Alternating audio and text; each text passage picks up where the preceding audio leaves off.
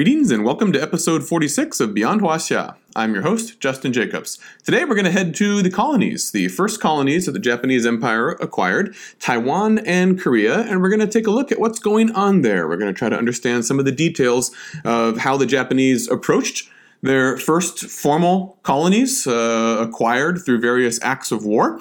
Um, what sort of imperial precedent were they going to follow when they get Korea and Taiwan from about 1895 to 1910? In this 15 year period, uh, they have to imagine what are we going to do with these colonies? How are we going to approach them? What will be our guiding vision of how we're going to rule them? Uh, so that's one thing that we that we need to talk about: the sort of imperial vision, what precedent um, that Japan is going to be. Lo- looking to in the way they're going to rule these new these uh, new places that are clearly um, very different uh, from the Japanese home islands, very different even from Okinawa and Hokkaido. Um, second, we need to talk a little bit about sort of the frameworks that are going to be created, that are going to evolve to distinguish different parts of the empire. And by this I mean, um, how do the Japanese make sense of the different components? Is there a graded sort of hierarchy? Uh, how are the different components of the empire imagined to exist as a whole? Is it sort of uh, we're all going to be equal, um, or at least sometime in the future? Is there explicit inequality? If so, is it uh, uniform across the board, or is there sort of a graded hierarchy in which some places will have one vision and some places will have another vision? And the way we're going to to talk about that is we're going to talk about uh, the two conceptual terms Naichi versus Gaichi, uh, sort of the inner territories um, and the outer territories as one of the geographical ways of distinguishing among the different components of empire. Uh, Taiwan and Korea are both going to be part of the inner territory designation, Naichi, as you might expect, being the earliest acquired colonies. We'll have to talk a little bit about uh, which colonies get the position of a governor general, sort of someone who has autocratic powers, who is sent from the homelands to uh, impose a, a, a, very firm rule um, without a whole lot of outside interference. Uh, what parts of the empire are seen as suitable to have this sort of grand autocratic personage? And then finally, who do you give weapons to? That's a very important question. Um, who do you feel comfortable handing over a gun to and putting a uniform on? Uh, being part of the police force or the uh, military. Um, these three different ways of thinking about empire and the various territories within your empire, um, it's not going to be sort of a clean distinction among all three of them. Sometimes you're going to see interesting areas of overlap in which something will uh, be designated a outer territory, but will still get a governor general or some places where early on they will decide, you know what, we're comfortable integrating the natives uh, and uh, bringing some of them in, in, in, into the police force, um, even though they might not have a governor general or something like that. Um, so these things are sort of like a Venn diagram in which uh, there's different ways of thinking about it, and sometimes they overlap and make sense with the other criteria for thinking about the empire, and sometimes they don't.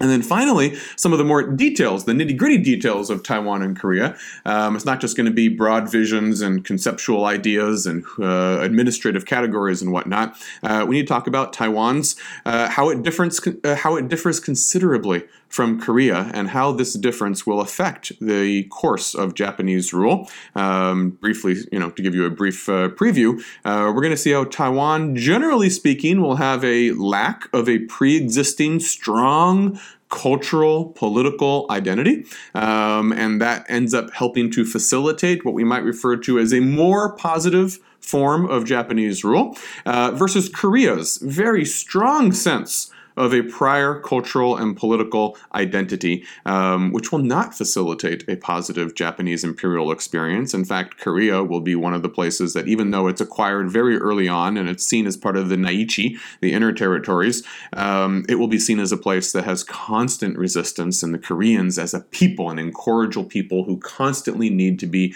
uh, brought to heel um, in order to tame them, uh, to get them to realize that we're all part of the same ancient family, damn it.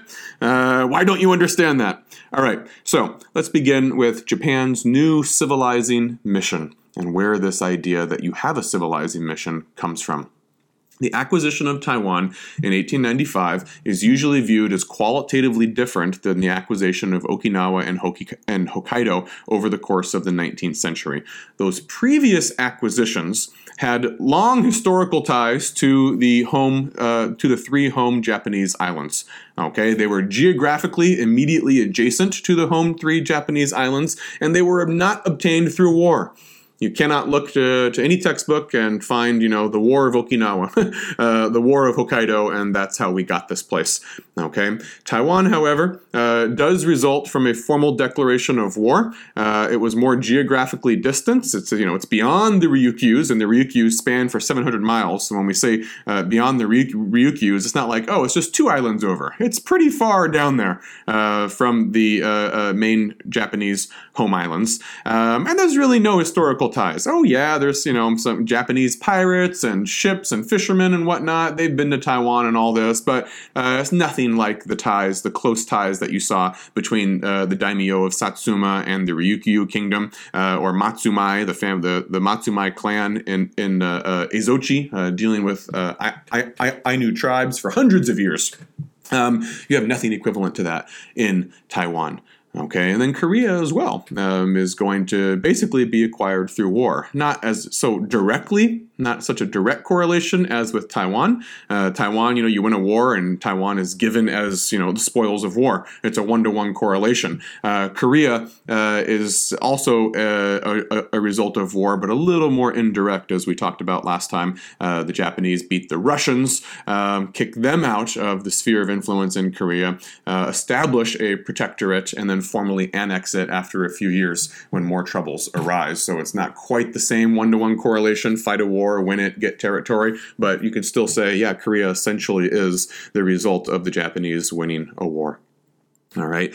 Um, and then also, uh, at least in the case of Taiwan, uh, Taiwan was wrested away from another major power uh, another independent political state, um, the Qing dynasty. It, it, it, was a colony of, uh, not a colony, it was a province of the Qing of the Qing dynasty. Mainland China ruled from Beijing when the Japanese actually took it. It was not an independent kingdom. Um, it was not uh, autonomous tribes. There are autonomous tribes on Taiwan, mostly in the mountains, um, but they are not sort of the political rulers of the entire island. All right, and many of them had already sort of been brought into the orbit of the Qing dynasty as well. Um, so Taiwan uh, will be taken directly from another state. Uh, you know, all these sort of things uh, contribute to the idea that this is the beginning of empire. This is the beginning of empire, acquired through war, taken from another state. That's a colony. And then this gave rise to a feeling among many Japanese educated elites, and especially those who had uh, a role in the government, that with the acquisition of Taiwan, we are now officially a Western style empire. We talked about this last time. We've joined the club. We've joined this prestigious small club of imperial powers um, that don't just have their own colonies and their own in, uh, inferior subjects. Um, we actually uh, rule them in a way that is in line with Western enlightened modern tactics. Uh, this would distinguish them, as we'll see in a minute, from uh, other empires. I mean, the Qing dynasty is actually still an empire. Uh, the Ottoman Empire in the Middle East is still these, these, these, empires still exist, but they will see be seen by the Japanese and the European and American empires as inferior forms of empire. And the Japanese elites are putting themselves uh, on at, at the top tier of imperial powers at this time. They're thinking of themselves as not a second class imperial power, uh, but as a first class imperial power, right up there with the most powerful Western ones. And that all comes with the acquisition of Taiwan in 1895. Now, with this distinction came the fostering of an ideology that the Japanese, too, have a noble burden. Me read you a quote from the politician and journalist Takekoshi Yosaburo who said, quote, after acquiring Taiwan, uh, Western nations have long believed that on their shoulders alone rested the responsibility of colonizing the yet unopened portions of the globe and extending to the inhabitants the benefits of civilization. But now we Japanese, rising from the ocean in the extreme Orient, also take part in this great and glorious work. The language here, you know, uh, to the untrained, historically untrained ear, will be quite shocking because you realize that uh, empire is not not a dirty word at this point. Uh, it's, uh, it, it's it's a point of pride to be able to call yourself an empire. Um, and you know, you believe that the world is uh, uh, divided up between civilized, advanced people and uncivilized people who need to be brought into the light and you know modernized. Um, and cleansed of their dirty habits and their backward state of uh, their politics and their economy and their culture and all these sort of things. And it's a noble burden you almost see it as something, you know, oh, I have this thing that I have to deal with, but, you know, okay, it's a noble task, so I'll take on this task. Um, and that task is to go out and civilize the rest of the world. So if you're going to be a enthusiastic proponent of empire, this is sort of the ideology um, that you're probably going to subscribe to in this particular time and place. Now, this prompts debate and discussion over which sort of colonial models to adopt. Only the most advanced Western empires are fit to instruct us as we create our Japanese empire. Taiwan, it was said, quote, can only be governed in accord with the example and precedents furnished by other colonial powers. But which colonial powers? Uh, the British and French empires were the empires that the Japanese elites admired the most. So they studied them the closest. They imagined them to be the most advanced and enlightened of all the Western empires and also the most successful, which by de facto logic makes them the most advanced. And so that's what we're going to study. Okay, so the Japanese professed faith in British and French, French methods of colonial administration. What, uh, what uh, uh, ideas sort of uh, invigorated uh, Western ideas of colonial administration? The idea that it was based on scientific research. That is how the, distinguish, the distinction was made between who is a truly first class colonial power and who's sort of a second tier old, you know, from the old era. Uh, these old type of empires uh, that still rule with uh, brutal, uh, backward methods of administration to their inferior subjects. Um, scientifically uh, inspired colonial administration was seen as more rational and more efficient, and it distinguished us from these pre modern so called feudal empires. And in this category, Usually, the Ottoman Empire in the Middle East and the Chinese Empire, the Qing Dynasty um, in East Asia, were usually uh, subsumed under this category as a pre modern feudal empire that is destined to disappear. It's going to be carved up and swallowed up by the more enlightened, advanced empires of the 20th century. Uh, the Ottomans and the Chinese were usually described you know, by the British, the French, most European empire, uh, imperial elites, and definitely now by the Japanese. Uh, they say these are non scientific. These are feudal, they're irrational, and sometimes they would even go so far as to say they are these effeminate, oriental despot type of empires. They don't base their rule on scientific data, scientific studies, uh, to understand how best to rule the people to take the resources from them and then reinvest those resources in a way that supposedly benefits everyone, both the imperial overlords and the subjects, uh, who are now supposed to be sort of uh, modernized uh, in accord with the resources that are being extracted in a supposedly rational scientific way. And oftentimes, uh, Russia could go either way, depending on who's uh, uh, evaluating, who, who, who is making the judgment and what time and place. Uh, the Russian Empire often existed in this ambiguous gray area because it's an empire that sort of straddles both east and west. Um, it's in direct competition with East Asian empires for territory uh, on its East Asian side, um, but it would often be tarred with this Asian despot model, uh, Oriental despot model, um, in which usually the narrative would go that the Russians uh, their state was founded in the wake of Mongol conquest. That's where the state of uh, of uh, Rus, uh, uh, the Muscovite state, eventually sort of rose up out of the Mongol conquest on the doorstep of Europe, and this sort of injected this Oriental despot aspect into the Russians. that often, you know, you still see this discourse today. The Russians will be tarred with, you know, they're not quite European. There's still something autocratic and a little bit barbarian, a little bit Asian. It's a very pejorative discourse, of course, but whenever it's convenient, the Russians uh, will be subsumed within enlightened European empires, and whenever it's convenient for them to be sort of put into the category of uh, pre-modern, not fully uh, uh, evolved sort of uh, modern scientific empire, then they'll be tarred with the brush of Oriental despot, and you know the Mongols and whatnot will sort of be brought in to say this is where they went wrong. At any rate, the Japanese see themselves um, on par with the most advanced, successful, and powerful of the Western empires, Britain and France. Now, in ruling its new colonies, the Japanese said if we're going to be seen as a scientific empire, because that's the best thing in the world, right? You need to be a scientific empire or else you're illegitimate. Uh, the only legitimate empires are those that uh, base their rule on sound, rational, scientific data. Um, so you need to collect empirical data upon which to base specific policy formations that are unique to each colony. This is something, an ideology that had been going on in the British and French empires for about 100 years already, in which they were saying, you know what, we need to get into our colonies and we need to get data. We need to, you know, take censuses. We need to map the land. We need to understand our subjects in a way that uh, states have never attempted to understand them before in unprecedented detail so that we can have a more efficient use of the resources uh, in our colony and eventually gain a leg up on rival empires. So, that, so Taiwan would become the first setting for Japanese style colonial investigative research organizations that were modeled after British and French uh, precedents. Uh, we refer to this maybe as scientific colonization.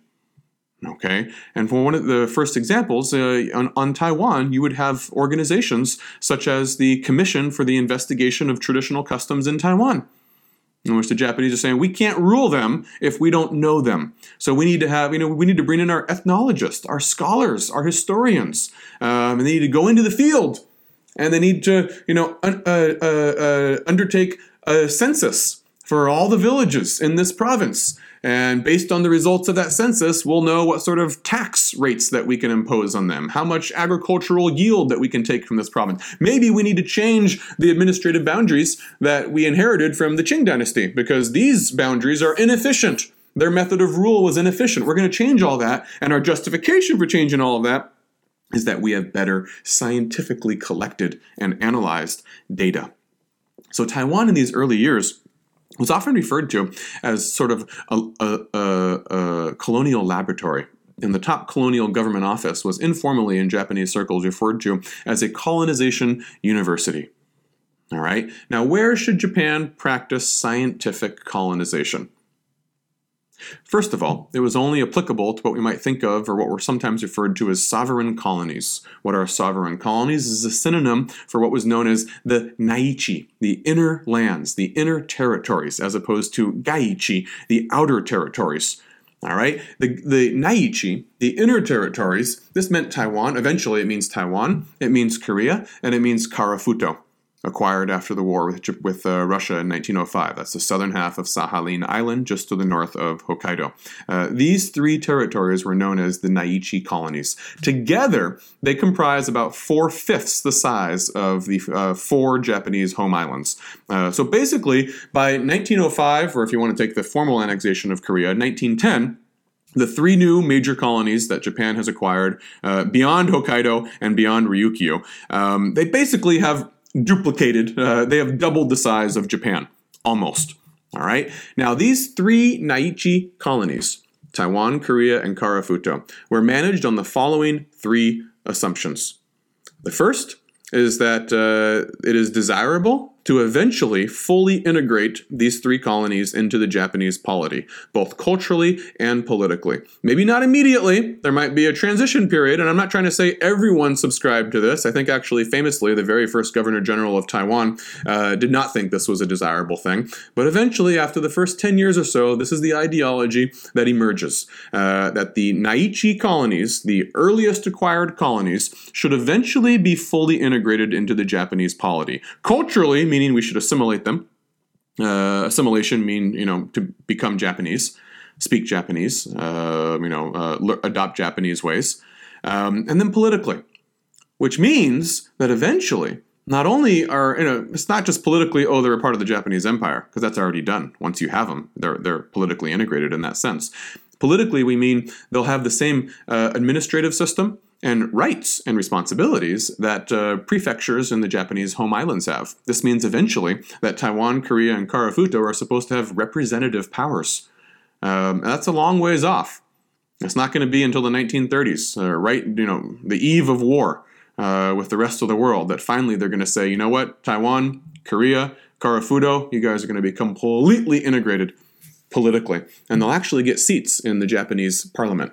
Um, but even in the early days, this is something that is seen as an eventual desirable outcome that we want to have uh, for the Naichi um, territories. Second, Japan, Japanese educated elites who went to these uh, colonies, the settlers, the uh, military, the diplomats, they were taught to believe that they had a civilizing and modernizing mission in these places. We need to overhaul the educational system, public health, uh, economic development. Okay? Um, anything that we deem as uh, culturally backward, we will ban and we will do our best to root it out. Uh, in Taiwan, this will include things like the uh, practice of headhunting among the Aboriginal peoples, uh, the people of Poly- sort of who are more closely related to Polynesians than they are to the uh, Chinese world. Uh, the indigenous peoples who mostly lived in the mountains by this point, they've been driven out of the lower plains. Uh, headhunting, the Japanese said this is barbaric. this isn't something that is. Um, suitable for a modern state, uh, so we're going to ban that. Uh, foot binding among the Chinese population, they said, no, no, no, no, that's a backward thing from the old feudal era. We're going to get rid of that as well. Uh, stuff like that. All right, uh, public hygiene.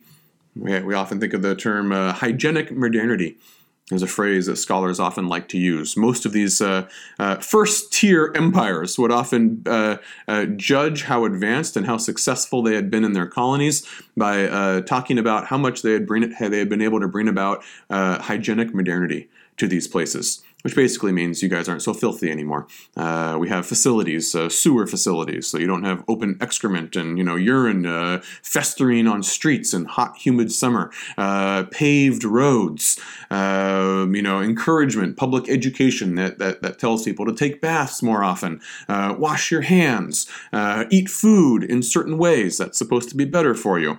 Um, you know, we're gonna e- economic development where we're going to restructure agriculture and the crops you plant and how much we take away and where we reinvest it because now you're part of a different empire. All right, you're no longer oriented towards the mainland. Uh, if you're in the case of Taiwan, uh, you're going to be oriented for our economy and you're going to grow and export what we think is useful for our empire, not for what Beijing once thought was useful. Okay, and then finally, like I said, full integration into the Kokutai. Remember the Kokutai, the national polity ideology of the Japanese empire. Um, this means not only are you going to be culturally and politically assimilated, but also you eventually are going to be subsumed almost you know, racially into the family of the Emperor's Descent Club. Remember that divine emperor uh, there were various ways of thinking about in the Yamato race episode where we talked about racial ideologies. Um, some people would insist, "Oh no, it's just a blood relationship," and uh, you know uh, the, that that includes that defines the Japanese family, and it's nothing beyond that. And then there are many people, and these people were more influential, and they're the ones who held the organs of public education, um, who said, no, no, no, no. it needs to be more flexible. Uh, we'll never be able to run an empire on this exclusivist, uh, narrow conception of the Japanese race. Uh, the Japanese race is a Mongol race. We always have been, and we have always had a knack. We've had a knack, a propensity. We're really good at integrating other people into our family, and it doesn't always have to be by blood. It can be by marriage, it can be by adoption, uh, and you can all become a member of this exclusive Japanese club where you are uh, a, a, an honorary member of the emperor's divine family. Um, and that doesn't get applied to everyone, uh, but certainly Taiwan, Korea, and Karafuto, these are the places where this idea will be uh, attempted to be implemented most vigorously. All right. Now, these assumptions, these three assumptions that I'm talking about, uh, oftentimes did not always apply to the Gaichi colonies, the outer territory colonies, which include Kwantung. We talked about Kwantung last time, which is essentially uh, Jap- the Japanese economic uh, sphere of influence in Manchuria uh, in, and uh, the Liaodong Peninsula in northeastern China. All right, that'll eventually become Manchukuo when they set up an independent state uh, puppet state there in 1932. Uh, these assumptions don't apply to there. Uh, the South Seas, which I believe is our uh, topic for our next episode, um, uh, that's essentially Micronesia, which they're going to get during World War One when they take it over from the Germans. Uh, China during the wartime era, um, when you have the Second Sino-Japanese War and they actually invade the uh, uh, Chinese heartland and they take over big chunks of territory and cities, that also will be seen as uh, outside of the Naichi uh, guiding vision for how the colonies should be governed. Um, and then finally, the parts of Southeast Asia that they take over as well, when they invade the Philippines, when they invade uh, Hong Kong, um, when they in- invade Burma, when they're in Indonesia. all of these places will be seen as Gaichi. they're the outer territories. Different assumptions apply to them. Um, we, will, we, we are not slating them for full assimilation and integration into uh, the, the Japanese home islands in the same way that we are Taiwan, Korea, and Karafuto. All right. Now, I always want to put this, this footnote in here, this caveat. These are these are things that historians find in the archives, uh, public pronouncements that we see. This constitutes the general discourse all right, of how the Japanese uh, approached their different imperial territories in different ways. Um, but don't make the mistake of thinking that these are hard and fast rules that were rigidly applied everywhere in all times and places. Contradictions abound. Sometimes you will find the discourse of full integration and becoming a member of the Yamato family um, in the Gaichi territories. Okay, uh, there's lots of people of Japanese going out into the colonies with lots of different agendas, lots of different class backgrounds, educational backgrounds. Some of them are imbibing the official message, some of them are not. Some of them are imbibing it but then changing it themselves uh, to suit their own pre-existing biases or beliefs or whatnot. Um, and even you know in Korea and Taiwan, certain circumstances uh, will lead people to act in a way that says, "No, you're not a member of our family. How could we possibly be, be the same as you?" And we're far superior to you. Uh, so take these as general guidelines. General guidelines. All right, and if you ever want to understand what's actually going on on the ground, you have to go and do an in depth historical study at this particular time and place to understand how discourse uh, merged with reality and was altered as a result of reality. But I'm giving you the guiding vision. Now, because these things could uh, uh, be different in different places in time, and it is just a guiding vision, I also like to have some other metrics here, some other means of assessing the uh, degree of integration that various colonies were imagined to have with Japan. And one way we can think about this is which colonies are going to get the appointment of a governor general appointed to them. All right, a governor general is basically an autocratic, usually a military man, uh, very high rank, who is sent into the province, and he doesn't get a whole lot of external influence in what he does. You know, he's, he, he has autocratic authority to pretty much rule that province the way he wants, unless there's a major uprising, and then Tokyo is going to come knocking. Okay, uh, it's a fairly strong arm tactic to make sure that peace is maintained in these colonies. So, another way of thinking about this, in other words, in what colonial lands is the Japanese constitution superseded by a delegated form of autocratic authority that is not applied to Japanese subjects living at home? At least not most of the time. The answer Taiwan, Korea, Kwantung, and the South Seas. See here, the, the way of this is why I said you got sort of a, a Venn diagram which some things overlap and some things don't. Uh, Karafuto is not on this list, and then the South Seas is on this list. The Kwantung is on this list, despite them being seen as Gaichi, not Naichi. Uh, so, depending on whose perspective we're looking at, uh, the way of looking at the empire can be very, very different. All right, Karafuto uh, oftentimes, it's not really seen as geopolitically all that strategic most of the time. And it's just some Japanese poor settlers who are going there and making a humble living. So I said, you know what, we don't need this to be sort of uh, uh, uh ruled in accordance with an entire uh, governor general. That's too grand for a place like uh, Karafuto. And so they said, you know what, with Karafuto, we're just going to use uh, the same judicial and legislative type of regulations and administrative boundaries that we already have on the home islands. And it's not quite a colony in the sense that these other places are. Governor generals were powerful and influential men. They would be most powerful and autonomous in Korea, Taiwan, and Kwantung. Okay, they are appointed directly by the emperor after his deliberation with top officials. Little oversight, they're rarely checked or recalled by Tokyo. Usually they are an army general or a navy admiral and thus that allows them to concurrently serve as a head of the military forces that are stationed there uh, at you know the drop of a pin. if there's some violence, if there's some heads that need cracking among the natives, uh, the governor general can immediately don his military hat um, and give up his civil administrative duties, and he can lead the armies to suppress anything as he sees fit in the moment. All right, they have substantial leeway to conduct military operations without cooperation or even oversight from Tokyo. All right, they would often say, uh, I had to strike first and ask your permission later because these uh, backward colonial subjects only understand force. And we can't appear to be reticent. We can't appear to be cowards and hesitant, or they'll take advantage of that. This attitude would be in most, uh, most often in evidence in Kwantung, in northeastern China.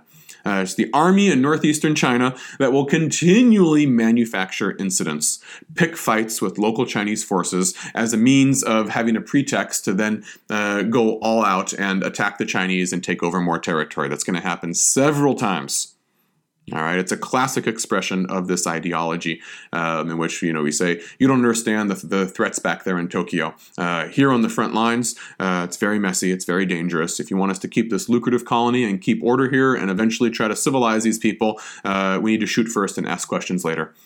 Okay, um, and you can always find a way to justify the violence that you felt you needed to resort to. And then finally, where do you allow the natives to carry guns? When are you? When and where are you going to uh, be comfortable integrating them into your police force, your local police force, or heaven forbid, the official imperial Japanese military? And not surprisingly, uh, this was very rare in all of the colonies. In fact, as we'll find out, uh, as far as the military goes, Japan will only feel comfortable integrating uh, Taiwanese and Koreans into the uh, Imperial Japanese military uh, after World War II has already begun. Um, and then they'll decide, you know, so many Japanese men are going off to the front lines and dying. We need, we, we don't have enough manpower. And they'll say, okay, we'll go back to our earliest colonies and use the Taiwanese and the Koreans. Uh, more on that, you know, 10 episodes down the road when we actually get to World War II. Um, Okinawans, although, you know, sort of to back up a little bit here, um, the most recently integrated and the, uh, of the colonies before formal imperial colonies in 1895. Uh, they will be integrated into local police forces. Um, and Okinawans will be integrated into the Japanese military. So, you know, I, I, I, just want to give you some sort of a standard from which you can judge uh, the significance of this metric as a way of distinguishing different parts of the empire. Uh, the Japanese will not feel comfortable putting guns in the hands of pretty much any of their colonial peoples until relatively late. All right. Now, police forces, that's something that is different in each time and place. I actually haven't seen a whole lot of research on at what point exactly locals are integrated into the police force. Um, but as far as the military goes, that's going to be very, very late. I know in places like Korea, uh, it would be very rare uh, that local Koreans would be uh, integrated into the police force. But I think we probably need a little bit more research on that to really understand when and where uh, the Japanese felt comfortable with uh, domestic police force uh, security keeping. Um, but certainly, as far as the military goes, that was something that was monopolized by the Japanese well into the colonial era. All right, um, let's get into some of the details now of Taiwan and Korea. In Taiwan, uh, how are these two places going to be different? The two earliest colonies, and yet they're going to have radically different responses to the Japanese approach to how they're going to uh, rule their two earliest Naichi colonies, both slated for full integration eventually. Um, in Taiwan, Japan was merely the latest in a long string of outside rulers. All right, this matters uh, Taiwan did not have some sort of uh, distinct, coherent, strongly coalesced sense of self, of a distinct self um, that immediately preceded the Japanese arrival. This is going to make it easier for the Japanese to come in and displace the, you know, sort of the upper crust of whoever was in power, and then try to overhaul uh, the ideology, the educational system of the island, because there hasn't been a major entrenched pr- uh, prior ideology or educational system before the Japanese came in. All right, if you look go back far enough, Taiwan is, is, is, is an island populated by the people who eventually would be known as the Aborigines. Of uh, that, that's actually where the Polynesian migration into Oceania uh, is thought now to have begun. Uh, it began in Taiwan. And the people who are now known as Aborigines, uh, Yuanzhumin in Chinese, they are uh, linguistically and culturally connected to the Polynesians. Uh, originally, the whole island was theirs, right? Uh, we don't know how long they've even been there. Um, then, eventually, in the 1600s, the Dutch come. Uh, yes, that's right, the Dutch. Uh, and the Dutch actually are sort of the first major outside organized political power to impose themselves on Taiwan. Uh, they have some forts mainly in the southwestern part of the island uh, to sort of support the activities of the, Dutch, of the Dutch East India uh, Dutch East Indies Company, which is mainly has its interest in what is now known as Indonesia, the islands of Indonesia. Um, and then also in the 16th century is a very 17th century is a very turbulent century. Also in the 1600s, when the Ming Dynasty on the Chinese mainland is defeated and they flee south, some of the loyalist forces flee south, uh, Taiwan will get drawn in uh, to this civil war because sort of this uh, maritime empire of the Zheng family, uh, Zheng Chenggong was sort of uh, uh, sort of this uh, come statesman whose mother I believe was Japanese and his father was Chinese. Um, he'll eventually take refuge um, on Taiwan, kick out the Dutch, and when the Qing dynasty, the Manchus, displace the Ming dynasty and Ming loyalists flee to the south, Zheng Chenggong will decide to take the side of the Ming loyalists, and he'll fight the Qing dynasty. And that then will lead the Qing dynasty uh, to uh, invade Taiwan and destroy and uh, will integrate. They win some battles and then eventually have a negotiated settlement with the heirs of the Zheng family on Taiwan, um, and then they integrate Taiwan. But the Qing dynasty didn't really want Taiwan. It was sort of something that they took reluctantly in order to neutralize a threat in the transition of one empire to another. This is an ally of our defeated uh, enemy, so we have to then neutralize th- this ally as well. Um, and so they didn't really have a proactive policy in Taiwan. Uh, by the late 1600s, Taiwan is loosely affiliated with the Qing Empire, um, and settlers from Fujian province, right across from the Taiwan Strait, begin to migrate in ever greater numbers, and they mostly settle on the lower western plains of Taiwan and leave the and sort of move the uh, kick the Aborigines gradually into the Midlands and the Highlands, uh, and then in the western uh, lowlands, they'll have intensive rice agriculture. Okay, um, but the Qing uh, thought that Taiwan was actually pretty troublesome, and uh, they only got involved more and sent more officials there when the new settlers from Fujian kept on uh, um, getting involved in disputes and battles and violence with the Aborigines that they were displacing. And then eventually, as we talked about in our episode on Hokkaido and uh, the Ryukyus, it was in the 1870s that they finally realized we need to integrate Taiwan more closely into our empire, or else the Japanese are going to find a pretext to take it. When you had that incident where Ryukyuan sailors shipwrecked on there were killed by Aborigines, and the Japanese then tried to get an indemnity from the Qing, this leads the Qing to finally integrate Taiwan as a full fledged province, just like all the other provinces on the inner heartland of the East uh, continental mainland. Um, so Taiwan finally becomes an integral part, uh, an, administ- an administratively integral part of the Qing Empire, in which civil service exam graduates are being sent as magistrates to govern the island.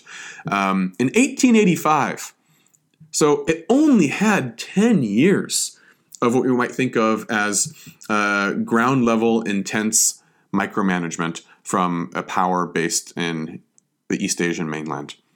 All right? So there's no tradition of a densely settled independent state with a distinct cultural identity.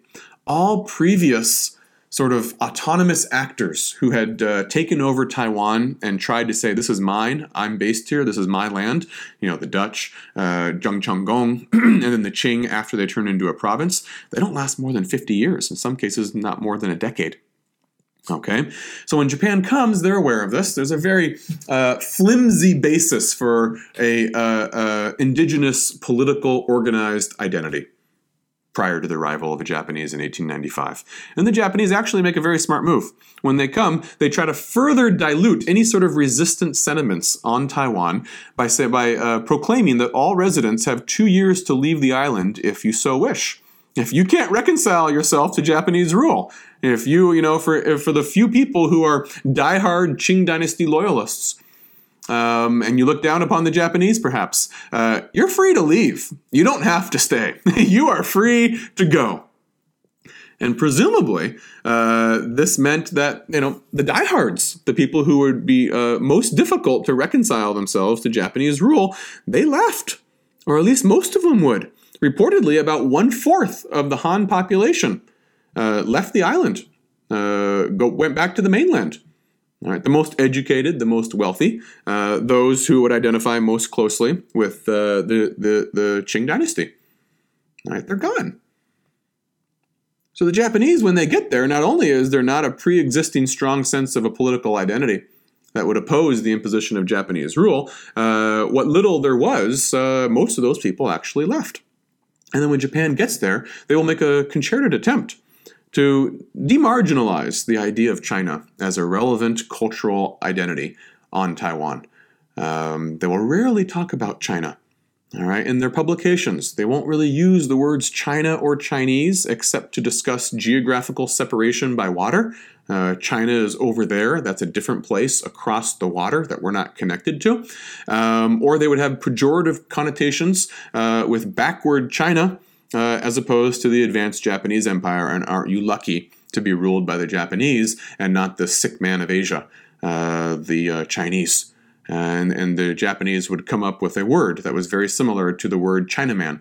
Uh, Chinaman in English, which was a pejorative word when it was used. Uh, Chinamen are like this. Chinamen are dirty. Chinamen, you know, whatever. Um, and the Japanese had Shinajin.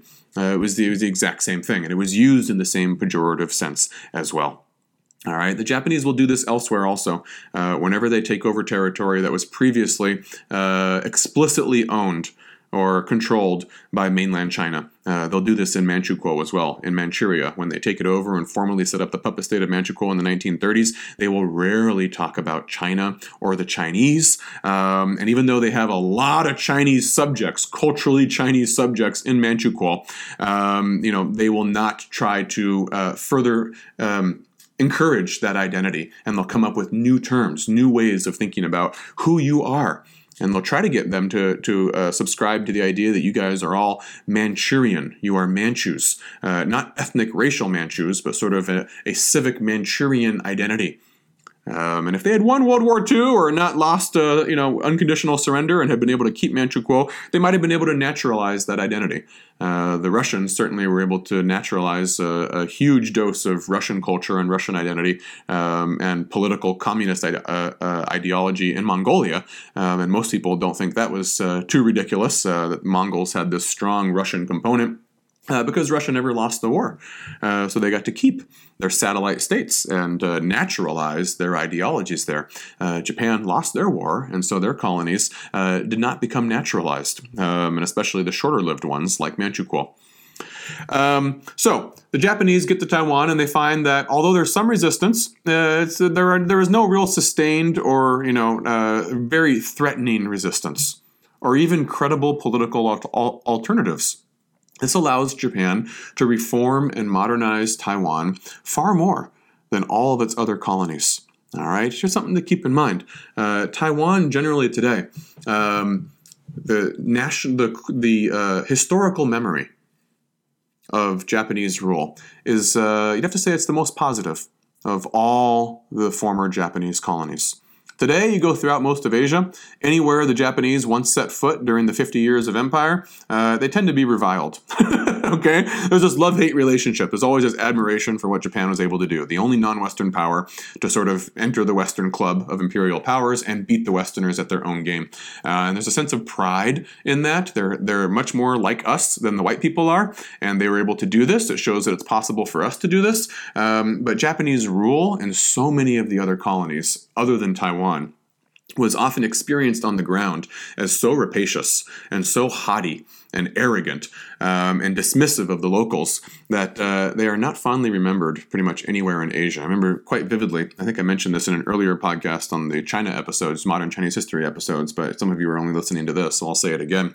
I had a, uh, diplomat from the Taiwanese consulate in DC come to one of my classes and uh, uh, you know just talk generally about Taiwan's place in the world today, political relations with the rest of Asia. And he made this comment uh, that always stuck in my mind. It was hilarious at the time, which he basically said, "You know what? Taiwan's got a pretty good relationship with Japan. We're pretty uh, because we're the only country in Asia that doesn't hate them." he says, "You know, and the Japanese know this. They can't formally acknowledge our love for Japan uh, because you know Taiwan doesn't officially exist." Um, but informally, you know, uh, the prime minister's wife will come visit uh, uh, Taiwan. Japanese travelers love to come to Taiwan, and there is this, uh, uh, you know, sub level of uh, affection between the two places. Now, certainly, there's a bit of historical amnesia there. there's always historical amnesia. I'm not trying to say atrocities didn't occur on Taiwan. There was no resistance because there was, but relatively speaking, with the other colonies that that Japan had, Taiwan has the, the, the fewest of this. Okay, um, and I see this. You know, I go to Taiwan all the time for research, for family, and whatnot, and uh, you rarely hear negative things about Japanese rule. Usually, it's quite admiring. Uh, the Japanese in general, uh, far more than China. Trust me, I've heard a lot of shit spoken about China uh, when I when I when I'm in uh, Taiwan. Uh, you don't hear that stuff as much talked about the Japanese. Japanese rule is remembered generally fondly in Japan, and that's unique in Asia there's almost no other place in, in Asia where uh, the people remember Japanese rule fondly. Taiwan is one of them. Okay, um, now, so why? Well, from 1895 to 1904, the Japanese immediately undertake a land survey of all the agricultural regions in Taiwan.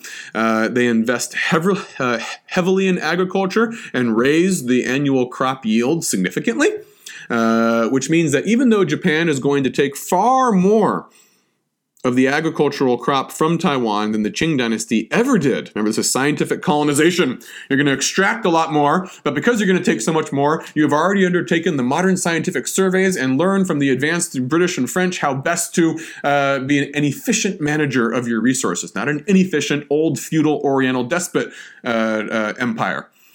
Even though Japan will take far more from Taiwan than the Qing dynasty ever did, crop yield uh, the crop yield every year will increase so much that there's never starvation on, on Taiwan.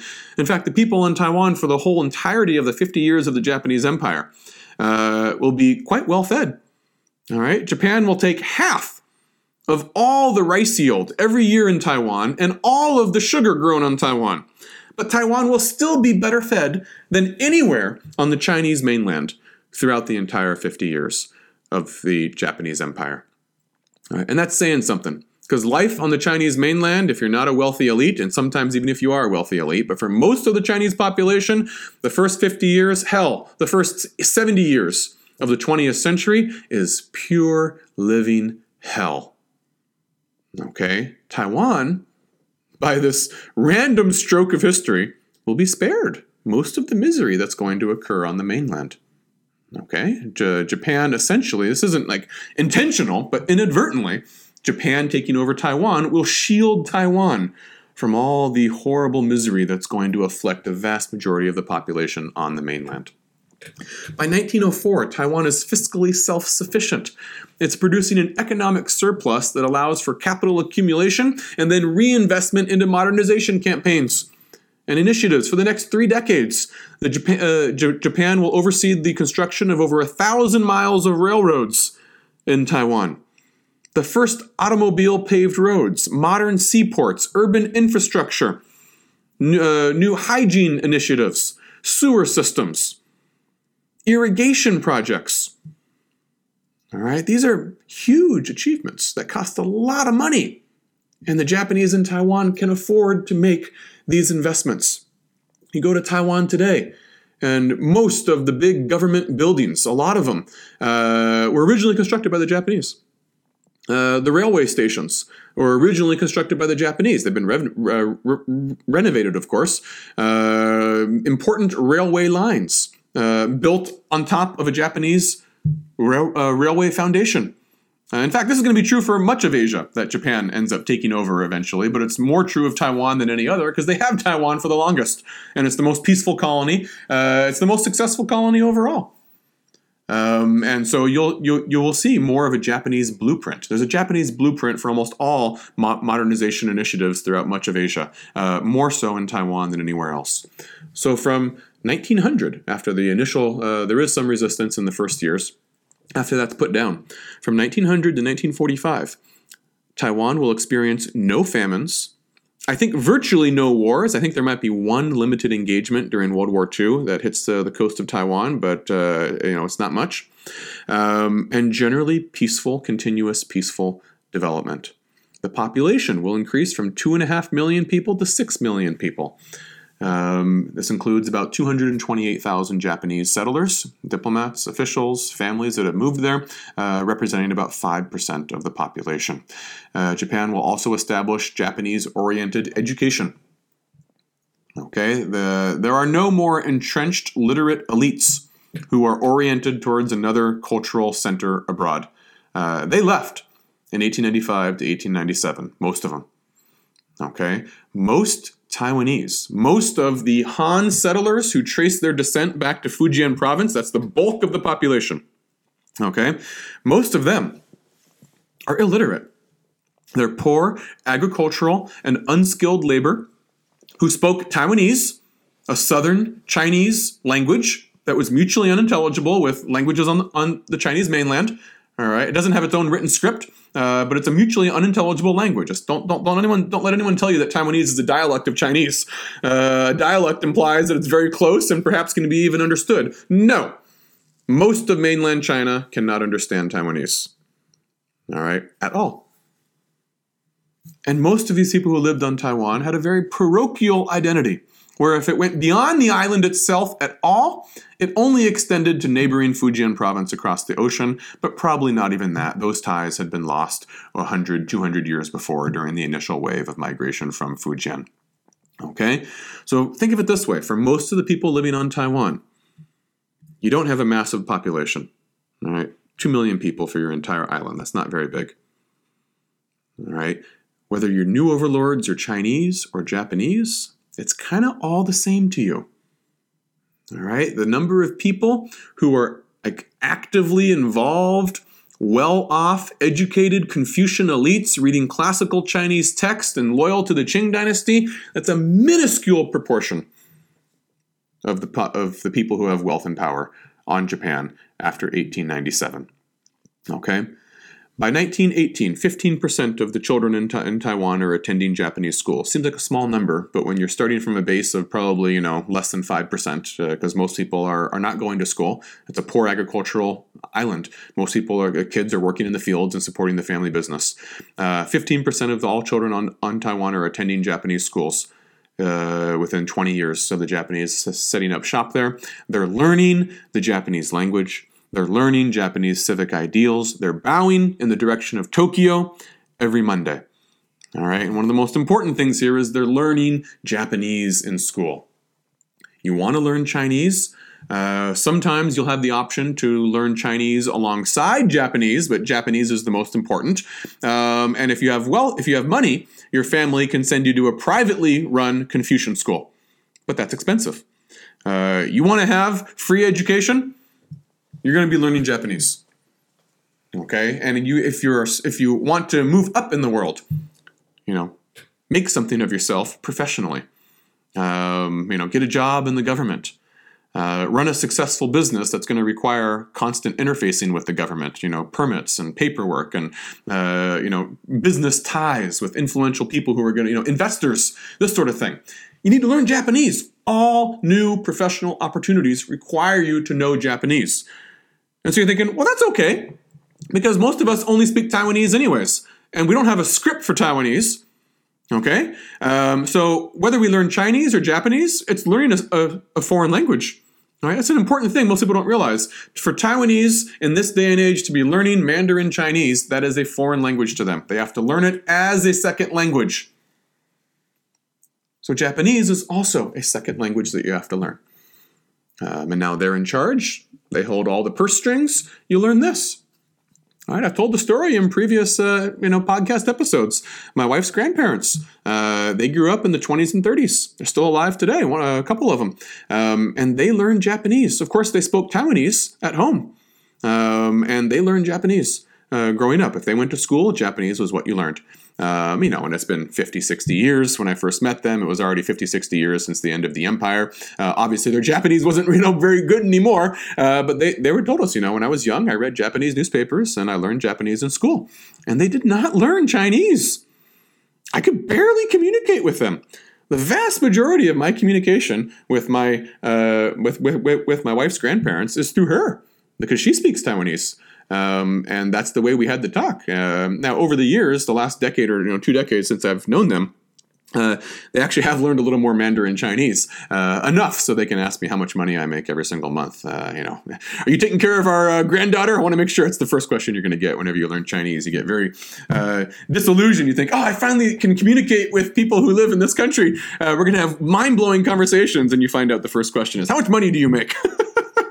All right. Anyways, um, now I'm not saying everything's all rosy here, okay? There is a professional glass ceiling in Taiwan under Japanese rule. Taiwanese, edu- the Japanese education is uh, designed to raise local Taiwanese who will work in the service industry or for technical training. All right, the only higher education you can get that'll lead to like a white collar career is medicine and teaching. That's it. You're very unlikely to become an engineer who consults for the government or an official who works for you know the central government in uh, in uh, uh, Taipei. All right, um, and you're very unlikely to leave the island. Most of your opportunities, at least in the early years, the first half of the of, of the 50-year Japanese empire here, um, all those opportunities are going to be in Taiwan. And when you get to a certain level, you're going to realize that even if your Japanese is excellent, all the best jobs, all the lucrative jobs, all the most uh, well-paying jobs uh, are reserved for Japanese settlers are reserved for the Japanese colonists. All right, so there's absolutely a glass ceiling in Taiwan. Okay, um, this will change eventually. This will change after 1919 when there's an uprising in Korea, a big uprising that we'll talk about in a minute. Um, the Japanese will start thinking, okay, now it's time to start uh, fully integrating our earliest Naichi colonies uh, and giving them all the educational opportunities and new professional advancement opportunities as well. And after 1919, uh, the Taiwanese are able to start studying the same subjects as the Japanese. You want to work in the government one day, you want to be an engineer, uh, whatever. Uh, now you can compete with Japanese. They'll still be at a disadvantage, of course, because the Japanese are using their first language and the Taiwanese are using their second language, but at least the opportunity is available after 1919 that you can compete directly with Japanese and get some of the top jobs on the island. All right, even if in practice that's not going to happen that much. Um, so Japanese in Taiwan will dominate white collar jobs. All right, they'll have most of the literate management positions and they'll monopolize higher government and the military, at least in the first half of the empire. Um, so the result is that you get a two tier educational track in the Naichi colonies. Um, that perpetuates the dominance of, of, settlers from Japan and will uh, mostly confine Taiwanese to local jobs. All right. The problem with the Japanese oriented education, however, whether it's full integration or half integration, is that you cultivate the locals to subscribe to Japanese culture, to believe uh, in you know having political loyalty to the Japanese empire, and you stimulate ideas of equality among them. You know, uh, after a while, you're going to get a group of people who have grown up and they think, you know, I'm pretty much Japanese. I speak Japanese. I when I uh, make money and I, you know, I dress Japanese. I live in a Japanese style house when I've made it big. Um, I read Japanese newspapers. Um, in what sense am I not Japanese then? And you'll get an agitation in the 1920s for democratic representation in the parliament in Tokyo. Uh, agitation for home rule we should, you know, why should us be exclusively Japanese ruling us? Uh, we're we are Japanese now. We should be able to rule ourselves to a certain degree. All right, that's home rule. We should have job opportunities in Japan. You know, give us more freedom to, to get, get scholarships um, and work in Japan or go to other parts of the empire. And this will happen eventually. Okay, the, know, all all empires deal with this issue. The British, dealt, you know, had, had, had to deal with it. The French did. You all have to deal with it is that any attempt to acculturate, uh, not assimilate, uh, but acculturate the natives to the, col- the colonist culture will inevitably stimulate the, a desire among those people to say, we're, we're your equally, you know, we're equivalent to you now. We're just as good as you are. Because I've been educated just the same as you are. And I've read about your philosophers and your books and your writers um, who criticize you guys from within and criticize colonial rule. And I feel I'm just as competent as you are now. I'm not in any way different, except for some su- superficial biological differences.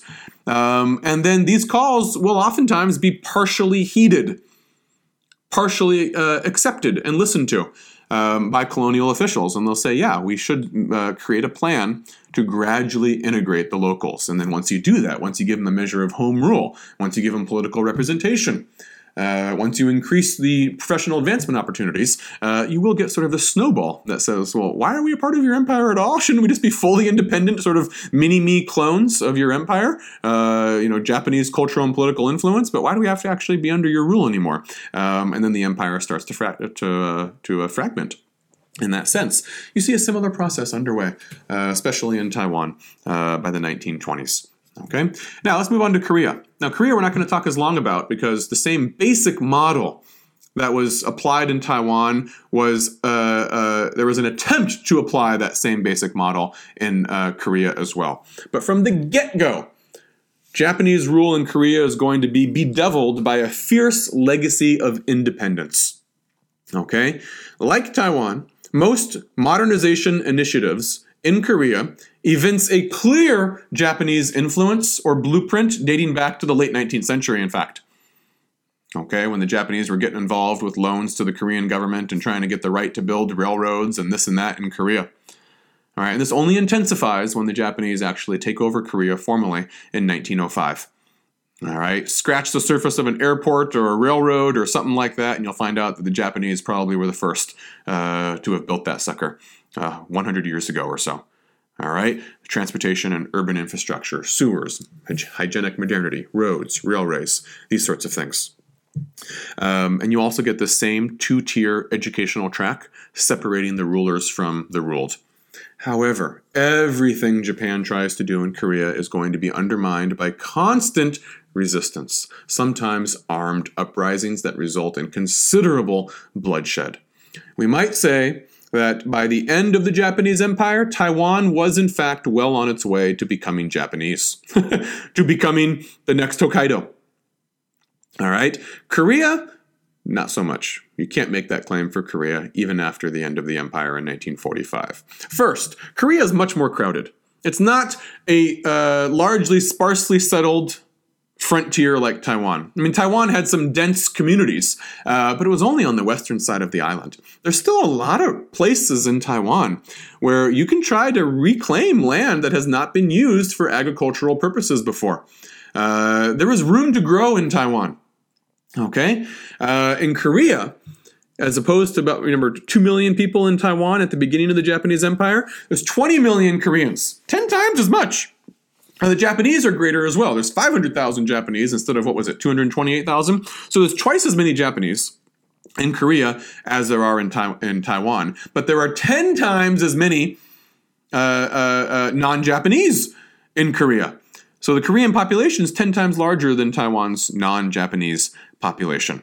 Um, furthermore, not only are you outnumbered more, not only are the Japanese a much smaller percentage of the overall population in Korea, um, but in um, Korea, all right, in Korea, Japanese professionals will replace native professional elites. Think of the difference here. In Taiwan, Japanese professionals uh, replaced Qing outsiders. They replaced outsiders from the Qing dynasty who, who, who left when, you, when they lost the island. All right, and then the Japanese just sort of filled that vacuum. Right, here were the old white collar professionals uh, in the economy, in business, in government, in military. They're all gone now, and we're just stepping into the you know the shoes that they vacated. In Korea, Japan is replacing native elites. That's a big difference. Furthermore, these native Korean elites had been long accustomed to thinking of their land as more or less independent since ancient times. Not like in Taiwan, uh, a provincial backwater ruled by the latest conqueror on the block. Okay? Um, you know, e- even when you had Qing elites, Qing officials in Taiwan, they themselves saw it as a provincial backwater that they needed to modernize. Okay, uh, they weren't taking pride in it as sort of like, oh, independent Taiwan, a long tradition of civilization here. No, so they, you know, they were okay to leave. Uh, in Korea, uh, there had long been a tradition of Korean educated elites saying, you know, not only have we long been autonomous, you know, we play off outside powers to the best we can to keep them out of our peninsula, and that's what they did. Maybe maybe we'll go to Beijing and kowtow to the emperor, uh, but that's just for show. That's to make sure that we keep the emperor out of Korea. And even though China and Japan might think that Korea is formally subordinate to them, uh, Koreans uh, among themselves would say, we're independent. These, this is all just for show. We, we have a long legacy of uh, playing off outside powers against one another and uh, tricking them into thinking that they rule Korea when really they don't. We rule ourselves. Not only that, not only is there a sense of a political autonomy that has lasted for a long time, there's also a strong sense among Korean elites of that, that, that, that they have maintained a superior Confucian culture than the Chinese did on the East Asian mainland. Okay, uh, this is a very strong sentiment that you would see on, on Korea. We, and only we, embody the purest, undiluted Confucian form of learning and morals and values um, anywhere in the world. All right. The Japanese are country bumpkins, Johnny come latelys. They never really fully embodied Confucian ideals to begin with, and now they've become totally westernized. And the Chinese were constantly diluted and brought low by barbarian invasions from the north, by the nomads. Only on Korea did we maintain a purest form of Confucian ideology. All right. So there's a sense of not only political autonomy, that has lasted for thousands of years, uh, but cultural superiority as well. It's not going to be easy for them to accept the Japanese as their new political and cultural overlords. As a result, Japanese oriented education is not nearly as popular in Korea as in Taiwan. All right, I've, so when I have my, you know, when I teach this in class, I have readings uh, that are from the first person perspective of Koreans when they were little kids being forced to go to Japanese schools. Or they weren't forced, but they went there, um, and uh, the discrimination that they would experience, or how they would come home and their parents would say, you know, wouldn't let them in the house because you disgraced our family by, you know, attending uh, one day of school at the Japanese school that they set up nearby. And they would say, No, we have our own Confucian academies. You stay in our village and we'll teach you our own Confucian education in Korean. You're not going to that Japanese school. Not only that, Korea also has its own native non Chinese script, the Hangul script, developed in the 15th century. And you know, to better express the uh, grammar of the Korean spoken language, which is totally unrelated to the Chinese spoken languages uh, more similar to Japanese. But they didn't take the Japanese route in creating the Japanese alphabet, the hiragana and katakana. They created another independent third alphabet, the Hangul script, to write Korean. It's an alphabetic script.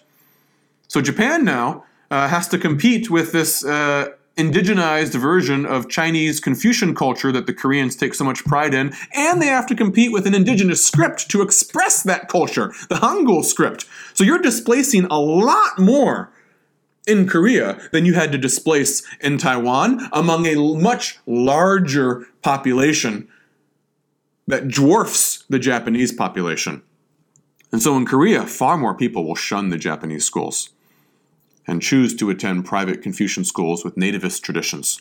Economic policies will also encounter resistance. Korea never becomes fiscally self sufficient, it's always an economic drain on Japan. It always requires what the Japanese consider to be very burdensome subsidies. As a result, you'll get less capital to invest in modern, modernization efforts. Agriculture will stagnate in Korea, but Japan will still take the majority of the rice crop to feed the home islands because Japan is shifting its economy towards heavy industry. All right, and they they're they're they're downsizing the agricultural sector. So where are we going to get our food that's going to feed our population from the colonies, from Taiwan, from Korea, and then eventually Manchuria. That's going to be you know the holy grail of uh, agricultural plenty. 90% of the Korean agricultural crop will be exported to feed the market in Japan, so Japan doesn't have to waste any uh, you know, energy growing its own food anymore and can devote itself to other more specialized areas of the modern economy. Okay?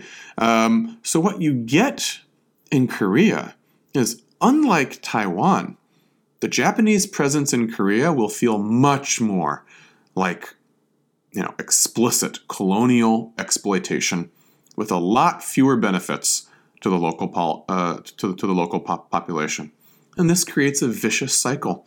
More resources, the Japanese are getting fewer resources out of Korea. It's not as much room for development as you had in more sparsely populated Taiwan. Okay, uh, Korea, you know, the agricultural product has already been developed uh, to its fullest extent by this point. All right, so you're getting fewer resources to begin with, but then you have to invest more resources into the military, into the police, into surveillance activities, um, and then this creates less of an economic benefit because you're not investing in the local economy as much. Uh, so the Koreans aren't benefiting from your colonial presence as much as the Taiwanese are, and they're resisting it from the start a lot more as well. So the vicious cycle then is that you get this sort of uh, uh, uh, resistance met by retaliations, and then further disincentive to cooperate with the Japanese. So, like I said, in Korea, far more violence. In March 1919, there is an uprising that the Japanese suppress with 2,000 casualties. And that's sort of the big turning point for the Japanese, where they say we need to change our approach. Uh, they'll imagine that they've had a handoff approach in Korea, and they'll say at this point forward, uh, we need to change things. We need to uh, give the Koreans more opportunity, like the Taiwanese, to uh, have the same professional opportunities that Japanese have, uh, have opportunities to go to schools in Japan, work in Japan, and there'll be a huge Korean community uh, that'll be in Japan as well. but they'll also say we need to clamp down on the Koreans a lot more as well uh, because clearly they're much more willing to fight back than the Taiwanese are. After March 1919, there will be a Korean government in exile. First, it's located in Shanghai, in the uh, foreign foreign uh, uh, concession of Shanghai, um, and then after the Japanese invade Shanghai, it's relocated to the United States. There's no Taiwanese government in exile. Okay, that alone is one of your best illustrations of the difference between the, these uh, two of the the two earliest Naichi colonies. And as we get into the episode, uh, when we get later on to the 1930s, we'll see that the Koreans are going to be exploited and repressed in the 1930s during wartime like no other colonial subjects. So, before we end, my uh, takeaway pithy point. If you want to think of a way that uh, Taiwan and Korea will differ, both Naichi, both slated for full uh, cultural and political integration and assimilation at some distant date into the future. Um, however, Taiwan will generally for all the circumstances and historical conditions that we've talked about in this episode, Taiwan will generally be uh, governed with the carrot. Korea will generally be governed with the stick. In other words, in Taiwan, the Japanese will approach and say, We're going to incentivize positive incentives for the Taiwanese to get on board, you know, the Japanese colonial train. Um, whereas in Korea, it'll be much more of a punitive effort to say we need to punish the Koreans, get them in line, because uh, they don't want to get on our on the Japanese colonial train willingly. They don't know what's good for them, and they're resisting it. We need to drag them, kicking and screaming, into it, and make them realize that we're all the same family, and this is for their own good. Um, so Taiwan governed with positive incentives. Korea governed with uh, punitive uh, measures. Um, and you know we can see in this episode the historical background that sort of led to this uh, uh, difference in the way that these earliest two Naichi colonies were governed. All right, next time, we're going to turn our attention to the cultural origins of all of East Asia, the donor state itself, China. How Japan got its first imperial foothold in China, and how it took over the role that Japan once had throughout East Asia as sort of the cultural leader uh, where you know whatever new political and cultural trends were emanating throughout East Asia uh, began in China first, and then this role had only recently been displaced by the Western empires, which Japan now in turn wants to displace. All right, hope you join me for Japan's Orient: The Rising Sun in China, in episode 47 of Beyond Huaxia.